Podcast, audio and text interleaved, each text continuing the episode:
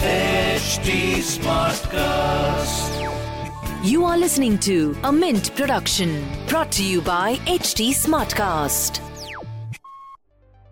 Hello and welcome to Mint. I am Nasreen Sultana. You are listening to Mint Evening Market Wrap. Let's take you through all the action in stock markets today.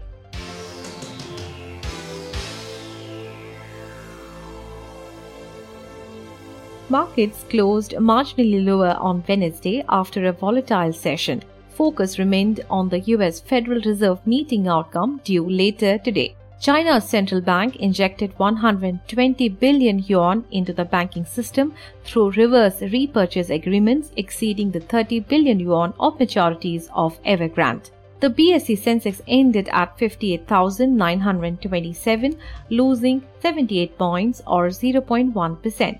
The Nifty closed at 17,547, slipping 15 points or 0.1%.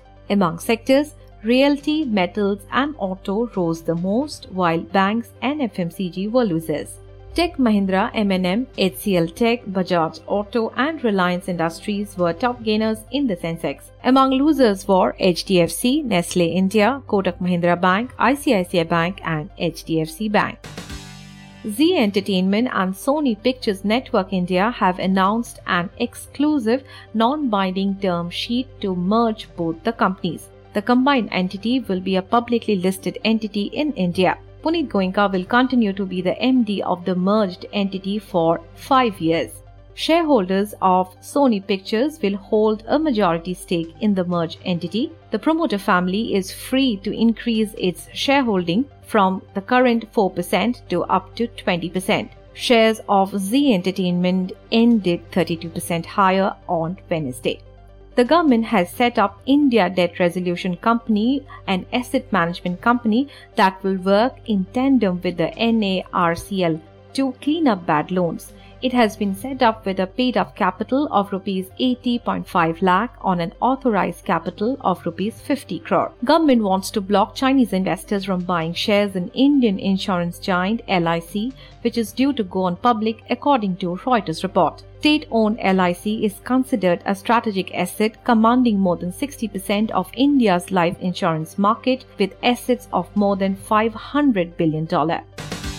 Moving on to global markets, markets in mainland China closed mixed on Wednesday. China also kept its benchmark lending rate unchanged with the one year loan prime rate or LPR held steady at 3.85%. Investor sentiment may have been soothed on Wednesday after Evergrande unit Hengda announced it will make a coupon payment on its domestic bonds on Thursday. Elsewhere in Asia, the Nikkei in Japan slipped 0.7%. Investors looked ahead at the policy statement from the US Federal Reserve for signals on when the central bank could taper its bond purchase program. In other asset class news, oil prices were higher in the afternoon of Asian trading hours, with international benchmark Brent crude futures up 1.5% to $75.50 per barrel.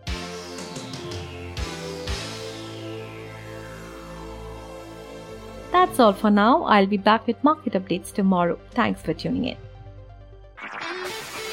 This was a Mint production brought to you by HT Smartcast. HT Smartcast.